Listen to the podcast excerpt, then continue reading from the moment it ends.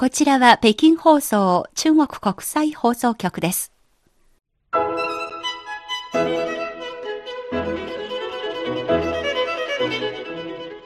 こんばんは。ハイウェイ北京中国情報ラジオ。火曜日2時間目の CRI インタビュー。ご案内の大正円です。各種様々な業界で活躍されている方たちにじっくりとお話を伺うこのコーナー。今回のゲストは初夏で天国家の志村明石さんです。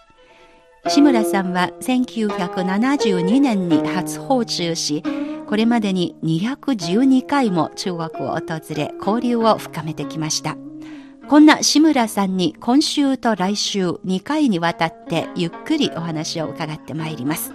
今週は書との出会い、漢字の魅力、そして中国とのつながりを中心に伺います。本題に入る前に、まずは志村明石さんのプロフィールです。志村明石さん、書家天国家。1949年宮崎県生まれ。1972年に福岡教育大学特設書道科を卒業。現在は北九州在住。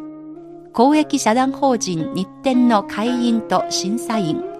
中国杭の広州にある精霊院社の名誉社員。上海中国画院名誉画師。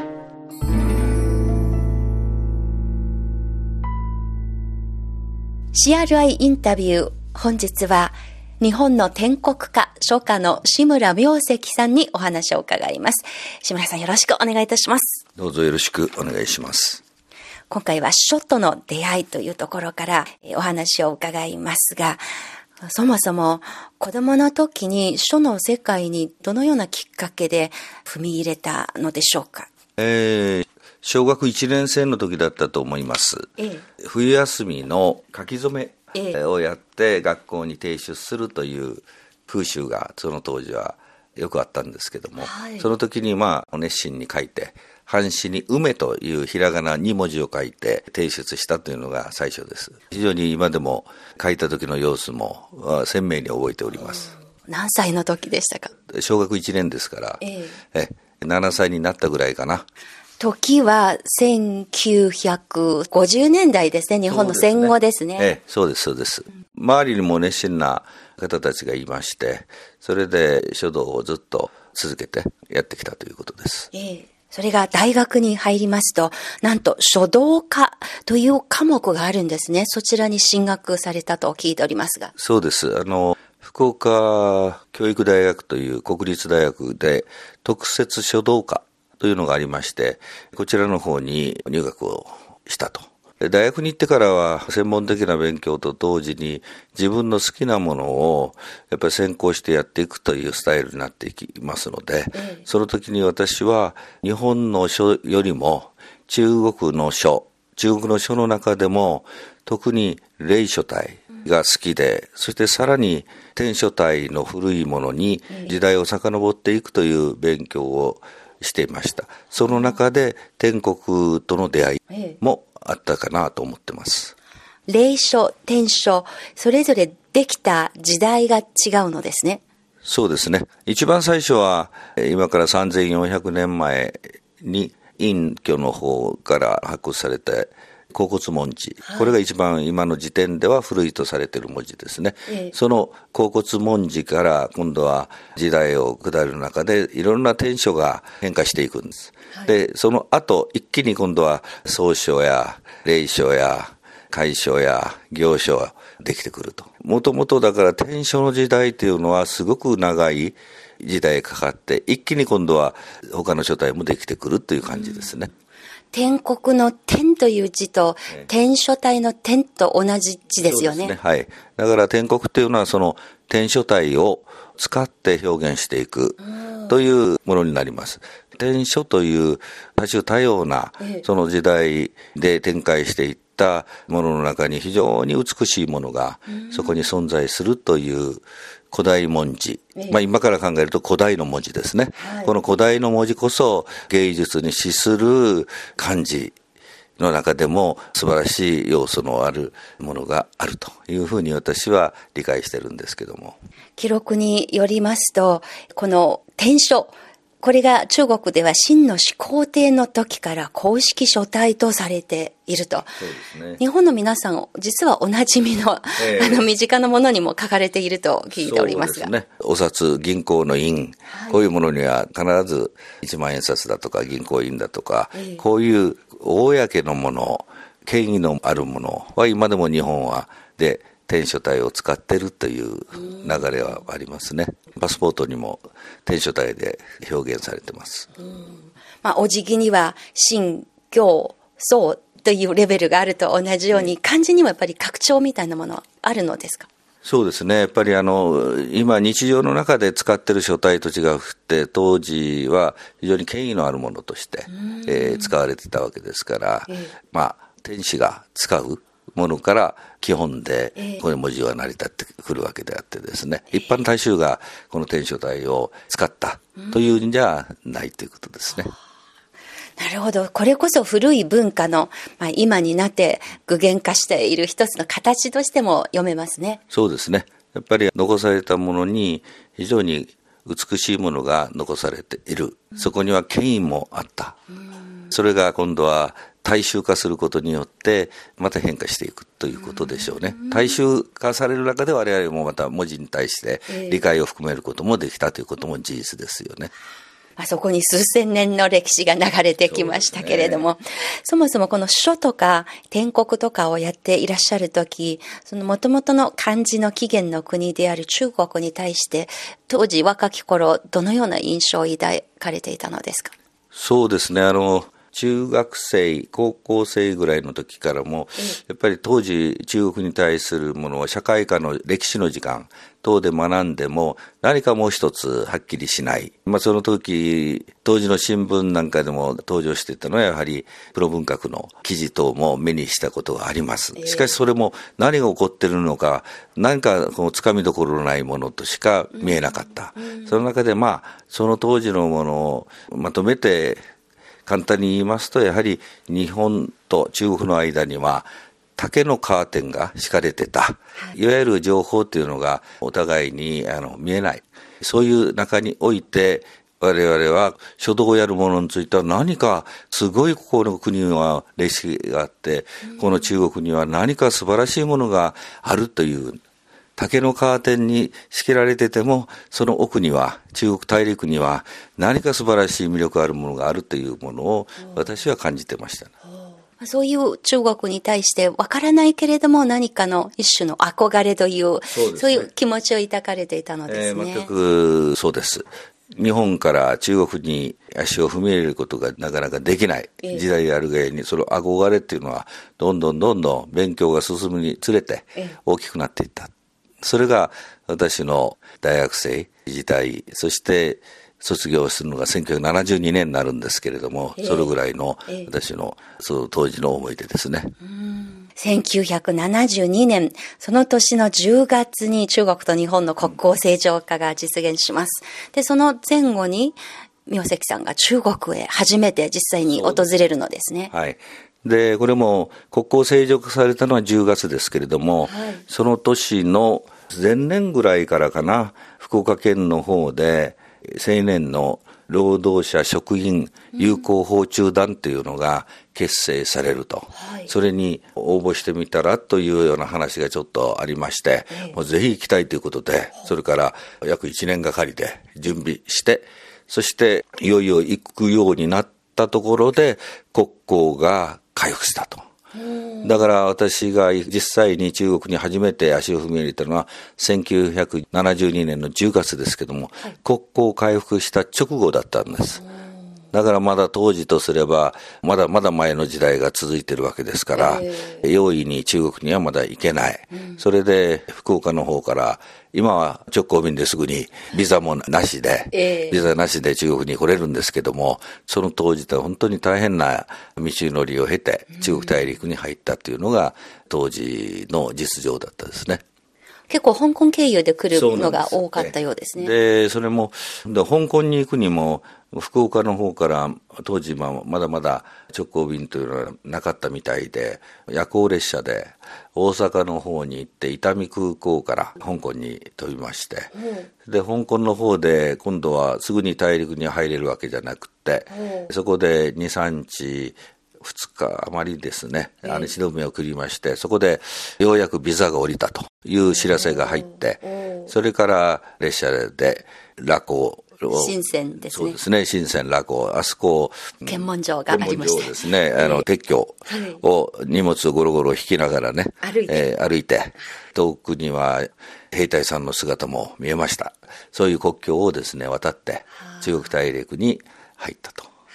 まあその時やっぱりちょっと緊張する気持ちで入りましたね、その当時は。なるほど。まあ今は深センは中国のスーパーシティになりました。ね、当時は漁村だったとよく記録で書かれてますが。まさしく何もないとこです。いや、そういう本当に今では想像がなかなかできないような環境の中で困難をクリアして中国を訪れました。初めての中国。それも本当に40数年前ですので、今と随分様子が違っていたと思いますが、23歳の名跡青年にはインパクト強かったんじゃないでしょうか。そうですね。言っても今の時代と全く違いますので、その当時っていうのは、まだまだ我々行った団体もいわゆる特殊な団体ですので、ええ、結局労働者職員友好法中団という限られた人たちのグループですので、え、行くとこ行くとこやはり政治宣伝が中心です。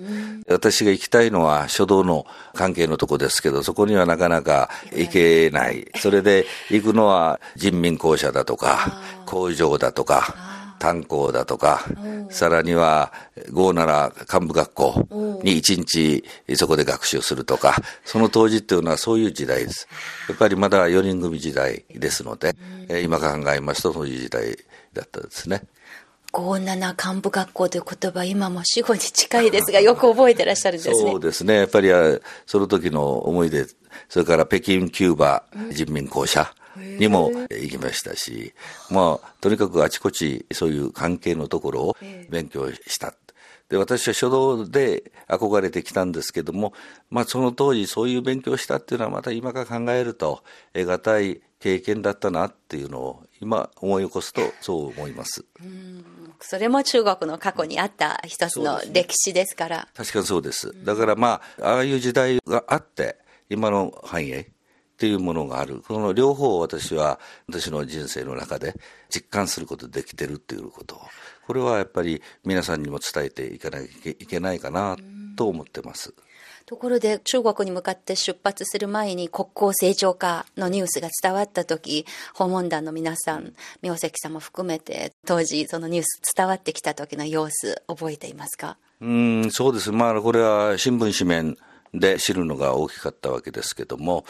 やはり当時というのはアメリカの存在もあったと思います。それで日本と中国、こういう中において、やはり世界が新しい時代に入ってくる。それまで冷戦時代がずっと続いている中において、中国というのがいずれ力を発揮してくるという期待感というのは東洋の中ではあったと思います。それについてはまず国交を回復して、行き来ができるようになって、それから価値が定まるものだと思うし、そういう意味においては、新しい時代が来たなという期待感というのは私はその当時持ちましたね。よく、まあ、真の時代、眠れる獅子という言葉がありましたが、ね、本当に近代の100年、中国にとって大変な時期でしたけれども、そね、そんな中でも隣国にいらっしゃる志村さん当時からも、この大きな国、いずれは成長するだろうという、そういう期待感が抱かれていたのですね。そうですね。あの、まず当時というのは、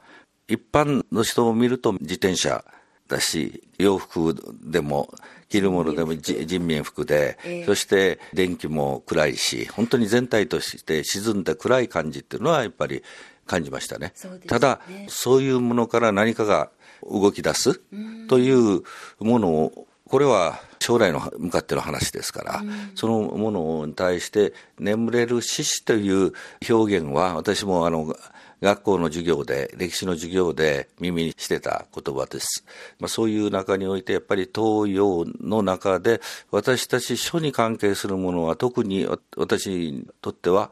ぱり中国というのが全て歴史を支えてきた日本の文化を伝播する源であった。ということ等を考えするときに必ずこれは眠れる獅子というのは目を覚ますだろうなという感じはしましたよね。ただし、その当時はまだまだ4人組時代の後半の方ぐらいですから、えー、72年っていうのは暗い世の中です。まあ、そういう書を見たくて、書に憧れて行ってきた中国ですけれども、書のことがあまり触れることできなくて帰りました。しかし、その時の中国の訪問では大きな出会いがあったと聞いておりますが。そうですね。まあ、それでも私はまあ希望を出しても、なかなか西安に行きたいとか、上海に行きたいとか、書道に関係するところを出しても、なかなか皆さんはそういう目的で見えてる方はほとんどいないわけですから、声を上げる手も無駄だなという気持ちで行って、まあ、北京滞在中に、北京のも懐かしいんですけれども、全門飯店。今もありますね、えー、そうですね。その当時も、はホテルってそんなないなかったものですから、全門飯店でお嬢宿に北京でしたんですけども、そこでルリちゃんの方に、とにかく昼休み時間にあの皆さんの目を盗んで、タクシーでさっと行って、タクシーがあったんですか、あタクシーありました、え。ー、そして正しいタクシーを手放してしまうと帰れないから待たせて。行ってでトンイートンという言葉だけを 覚えて。覚えててそこで待ってもらって、そして帰ると。で、そういう、まあ、非常に当時とすれば刺激的な、私にとってみれば、夢みたいなルディちゃんに行くことができる。しかし、ほとんど店は閉まってるんです。えそう当時は2軒ぐらい空いてる。それもこっそり店に入る。うんそして私が入ったらカーテンをささささっとこう閉めてしまうぐらいの状況でした。ただし、素晴らしい宝物がたくさん当時はありましたね。いいものがたくさん安くて。え何か求められました、えー、もう拓本だとか、まあいろいろなものをですね、当時若かったからそんなお金もないんですけれども、それでも結構手に手に入れることできたというね、本当に夢みたいな話です、今から考えると。そうですか。私が初めて北京に来たのが1989年なので、72年のルリーちゃんはしっかりあったのですね。ね今初めてその時のことが初めて聞けました。えー、で、それからまあ、北京滞在中に、北京から東北地方に回りまして、信陽、武順、安山、ずっと回って、特に武順の方では露天堀のところ行ったり、えー、また万人校のところを学習したり、まあ、平頂山に行ったり、いろいろ当時の本田勝一さんの中国の旅の本が出た直後ですので、はい。えー、朝日新聞の記者の方ですね。でそういうことを本当に現場で目の当たりにしてですね、うん、大変なショックと歴史認識についてしっかり今まで私の父親とか、まあ、特にあの祖父なんかから聞いてた印象と全く違うやっぱり中国において日本がやっぱり侵略戦争っていうのをやってそこにはやっぱり生々しい傷跡を今でも残してるというものを現場で目にしたということこれは私の青春時代の大きなショッキングな出来事でしたね。でそれから北京に帰った頃にちょうどなんかまあ慌ただしくてとにかく今から人民大会堂に行くから今洋服あの一番今持ってる洋服でいい洋服に着替えて準備してくださいっていう。連絡が入って。突然ですね。そうなんです。それでまあマイクロバスみたいなんで乗って人民大会堂に行ったら周恩来総理とお会いできると。いうことで周恩来総理と本当に23メーターの距離であの私たちのグループ78名だったんですけども、はい、会うことができまして。かなり少人数の団でしたね。そうだったんです。はいだから本当に親しく話しかけていただきまして、で、まあ、そういうやり取りがあった。その時にやっぱり周恩来総理のお姿っていうのは遠くからこう近づいて見えるたびにどんどんどんどんその姿がね大きくなって、やっぱり中国のこの大陸を指導している大変な指導者だなっていう印象を強くその時持ちましたね。その時の立ち振る舞いまあ、お姿一つ一つですね話しぶりも非常に落ち着いて柔らかい口調でお話になってたし、非常にまあ印象深いその時の思い出として今でも残ってます。でその後人民大会堂の方広いところでこう写真撮影会がありまして、はい、そして日中国交回復の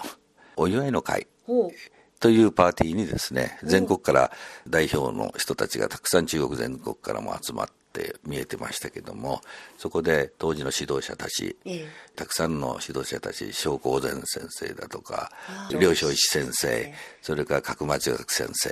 大変そういう指導者たちみんな恐れる中で、中心はやっぱりあの周恩来総理でですね、盛大な祝賀の縁がありました。それが私の青春時代の一番の思い出だし中国にそういう渡った時の一番の成果といいますか、まあ考えによって私の人生に大きな影響を与えた瞬間だったかなという気がいたします。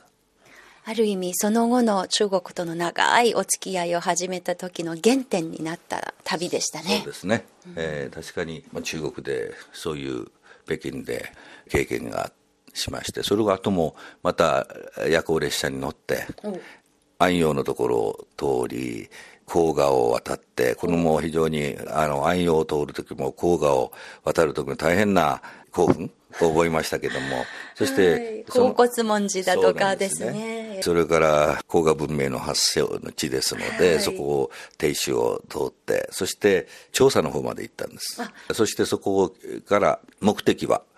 毛沢東の毛主席の成果、そのお生まれになったところを見学する、うん、まあ、その当時も全国からいろんな子供さんやみんないろいろ来てました。旗を立てて、う。ん、そしてそこにのお住まいだったところの招待所みたいなところに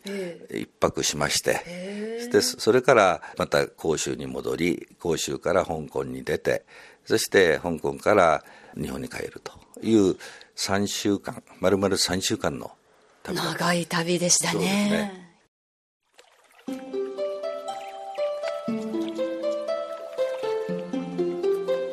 CRI インタビュー志村明石さんにお話を伺っています。さあ初めての中国の旅天国家としての人生におきましても志村明石さんにとってその1972年の10月は大きな出来事があったようですね。そうですね。香港から飛行機飛んだんですけれども、はい、目的地はあの大阪空港だったんです目的地は。伊丹空港,、えー、伊丹空港、はい、そして伊丹空港からまた列車で福岡に帰るという予定になってたんですけれども飛行機がちょっと遅れたんでしょう。伊丹空港の方は当時は夜間の離着陸はできないと。いうことで、急遽飛行機が東京に、羽田の方に行くというふうにアナウンスありまして、で羽田空港で夜到着したところ、はい、そしたら館内放送がありまして、えー、とにかく東京の方にとどまるようにというような私の館内放送での呼び出しと、えー、えー、内容でどういうことだろうということですぐに連絡を取って分かったことが、えー日展に出品をして、そして中国に出発したんですけども、その日展に初出品ですし、そしてまた先輩たちがたくさんいる中ですし、日展というのはその当時も1割ぐらいしか入選しないような過酷な展覧会ですから、入りこないという気持ちもありましたし、まあ一般的にはそう思うものです、日展というのは。と同時に、その前の毎日書道展という、これは5割ぐらい入選できる緩やかな展覧会ですけど、それでも私は落選をしている。そうすると、まあ、これを展覧会で、ここでもまた落選となると、まあ、なかなかこの世界っていうのは厳しいんで、それで、まあ、郷里の宮崎に帰って、まあ、両親が求める高等学校の書道の先生に、まあ、なる方向になるかなと思ってたわけですが、人生の進路を考えなくちゃいけない時期ですね。そうだったんですね。えー、そうした時に、まあ、とにかく作品だけ精一杯やって、とにかくかけてみろと思ってやったところ、うん初出品で日展の初入選という結果が東京に待ってたと。はい、で、中国帰りにそのまま東京にとどまりまして、日展の活動に参加したと。まあそれが本当に私にとってみれば人生を決める、プロとして生きていくという覚悟が決まった瞬間でもあったと思います。内容を覚えていらっしゃいますよね。えー、なんか3文字彫った作品です。はい。不作婚と彫った作品で。のみでずっと削っていくという一つ一つコツコツ。え不作婚。不作婚という。はい。のそののみの後、えー、いわゆるのみを使っている行為、いわゆる努力していくというようなことにコツコツと、えまあそういう意味合いの言葉です。まあ天国化になるということを決意するんですが、それに向けてどういうふうに努力すれば結果的にプロになれたのですか？日本当時の日本では。うんまあいろんなスタイルがあるんですけれども学校の先生をしながらやっている人、それから書道塾を経営しながらやる人、まあ、会社員の方もいらっしゃると思います。まあ、なかなかこの道一筋でっていうのは難しいんです。生活をしていくのもですね。だから私も若い頃は、高等学校の非常勤講師を4校を掛け持ちしたりしてやってました。その4校も農業高校の専門みたいに、いわゆる普通科高校には生科の先生がいるわけですから、えー、そういう農業高校を中心にですね4校掛け持ちで、うん、当時やってましたね、えー、そしてまた少しずつ塾の生徒が増えてきて、えー、そのうちに今度は子供だけじゃなくて大人の生徒弟子たちが増えてきてそれで指導しながら、うん、で自分の作品を発表していくというスタイルができてきたということですね。本当に毎日漢字と付き合うことになるんですけれども、文化のふるさととしての中国にはずっと興味を抱き続けていたのですね。そ、ね、の72年10月の訪中以降にも毎年のように計画されてきたんですか？いや、そうでもないですね。やっぱりそれから数年、7、8年経って初めて団を結成していくというものに、29歳の時だったと思いますけども、はい、グループを結成して北京から鄭州洛陽西安で上海蘇州と、うん、まあ、こういうところをですね回る旅をまずしまして、うん、それを契機としてあ自分たちでこういう計画的な書道の研修の旅行ができるということで近石友好研究訪中団という名称でですね。うんえー、金石というのはつまりその天国とか書の意味ですね。で一般の人は分かんないから空港でもなんか鉱石でも 掘りに行くのかと鉱物でも掘りに行くのかっていうような感じで質問をしてくる人がいるぐらいのことですけども、金がついてるからね。書道天国のことをですね、置き換えていきますと。えー、まあ金石研究有効補充団というもので、そうですね、10回以上団結成して、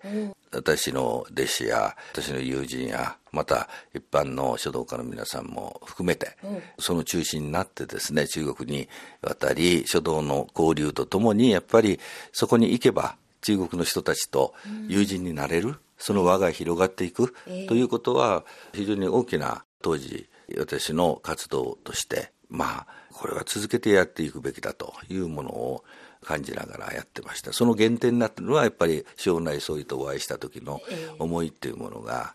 あった。1972年の人民大会堂でのあの思い出のある場所ですね。こちらは、志村明石在中国という本ですけれども、中国語で出版されています。中国の地図がここに掲載されて、明石さん行かれたことのある場所には赤い点々点が、マークがついていまして、特に江南地方、それから中原地帯が結構多くて、湖南省とかあと関東、この辺りも非常に多くて、やっぱり好みの場所があるようですね。やっぱり書道について接点のあった場所、ここはやっぱり集中的に行ってるということですね。それからやっぱり作家書道天国の有名な作家たちが活動した場所ということになっていくと思います。まあ、そういう方たちがまだ歴史上に名を成した作家、またそのお弟子さんたちが中国にまだ生きておられる現存されているということが大変な驚きと同時に私にとっては魅力だったんです。だからその先生たちに対しての敬意を表示するためにも尋ね、そしてまた交流をさせていただく。うん、そして私の弟子や友人たちにその方たちと引き合わせていくというのが私の活動の一つでした。あの、これまで本当に志村明石さんの残された業績から見ると、実に中国の人と深く交わってきたということが本当によくわかります。例えば、中国の精霊院社。これはとても著名な中国では天国とか書専門の学術団体というふうな位置づけですが、そちらの社員にも、名誉社員ですか？にも。の名誉社員です。1996年だったと思いますけど、その当時はまだ本当に日本人は数名しかいない海外名誉社員に私は招かれた。非常にこれは当時から今に至るまでそれは誇りと思っているところです。精霊飲者、まあ、この言葉を聞いて日本の方が馴染みがあまり深くないかもしれないんですが、美しい杭の講師の聖子のほとりに拠点がありますよね。わ、かりやすく説明すると、まあ、天国の世界の方はみんな知ってらっしゃると思いますが。すね、まあ、今からもう百十数年前に結社されたんですが、これはあの、4名の帝保師とか往復案、小位名、五石線、この4名の主君子と言われる存在がありまして、そちらがの行為で、これが建てられたと。そちらの資材を投げ打って、中国の書道と天国の学術団体を作ろうということの活動がありまして、その初代社長に招聘されたのが、私がずっと研究しておりますご小石であったわけです。まあ、そこの活動今でもずっと続いておるわけですけどもそこにまあ我々天国家っていうのは憧れを持っていた。それがプロ文学中は活動が中止されてたわけですけれども、その後活発になりましてそして私もその精錬社の先生方、社長、副社長、皆さん方にも大変交流していただき、また辞典を、天国辞典という辞典を編纂するときにも大変協力もしていただきまして、そういう関係もあって、1996年に先ほど申しましたように、海外社員として招聘を受けたということで、まあ今でもありがたいなと思っております。天国の辞書を1992年頃になりまして、えー、志村明石の著書、あるいは編集、監修による本が次から次へと出版されました。当時は辞書をなぜ編纂しようと書こうと思われたのですか、えー、当時はですね、あの、そういう天国で資料を集めてするときになかなかまだなかったんです。中国にあっても中国人が使える辞書であったり、まあ、特殊なものであったりで当時天国をストレートにやるために有名な天国家これはあの清朝の建立中期以降天国近世の天国が花開くわけですけどその作家たちたくさんの素晴らしい天国家が素晴らしい作品残してるんですけどもそれを参考にするにも辞典がないということで、えいや、これは辞典は必要だろうということでですね、えないんだったら作るべきだという気持ちで、私個人のために実は辞書を作り始めてたんです。そうした時に、いや、これはやっぱり私個人だけじゃなくて、もうオープンにして、みんなこの辞書を使える中で、さらに天国の新しいものを目指していくという方にあるべきかなと思って、それで東京の東宝書店の当時の安井社長という方が理解をしていただいて、資金も援助していただきまして、私と数名、私の弟子たち手伝いをさせて、そして作ったのがこの天国辞典です。で、その天国辞典を作った時によかったなと思うと同時に、さすが中国の方のお考えてすごいなと思ったのは、えー、サモー会という当時の青年社の社長さんの方にこの仕上がったものをお届けに行ったら、もう本当にあの中国の第一人者でありますしその当時80後半の先生でしたけどもその先生が私におっしゃったことは本当に素晴らしいものを作ってもらったと。これは天下の好機であると。公の器であると。いうような言葉。これは単に若い私に対してのお褒めの言葉というよりも本当に大きいお姿をお持ちの先生なんだなという気持ち強くまりましたし、えー、と同時にまあ私はその世界で今後さらに精進していかなきゃいけないなという感じでした。その先生からもうことあるごとに私の辞典数冊出してますけれどもそこに大事を書いていただいたり、私の書斎の方にも大事を書いていただいたり、まあそういうふうにして私はお世話になったというか育てていただいた存在が中国の左毛会という先生の存在。これありましたね。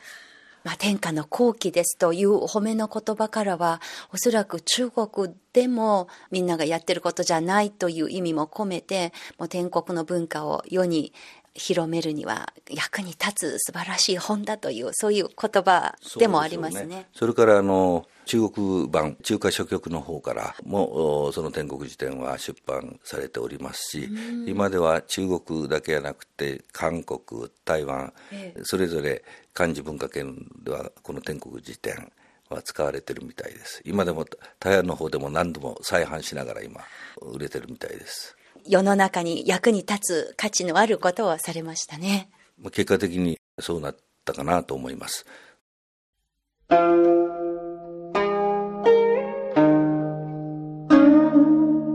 CRI インタビュー初夏で天国家の志村明石さんにお話を伺ってきました。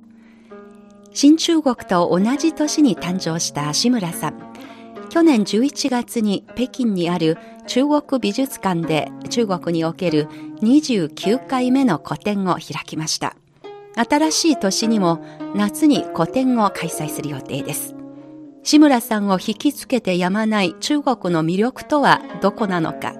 来週も続けてお話を伺います。今週の CRI インタビュー、ここまでのご案内は私、王昭燕でした。それではまた来週。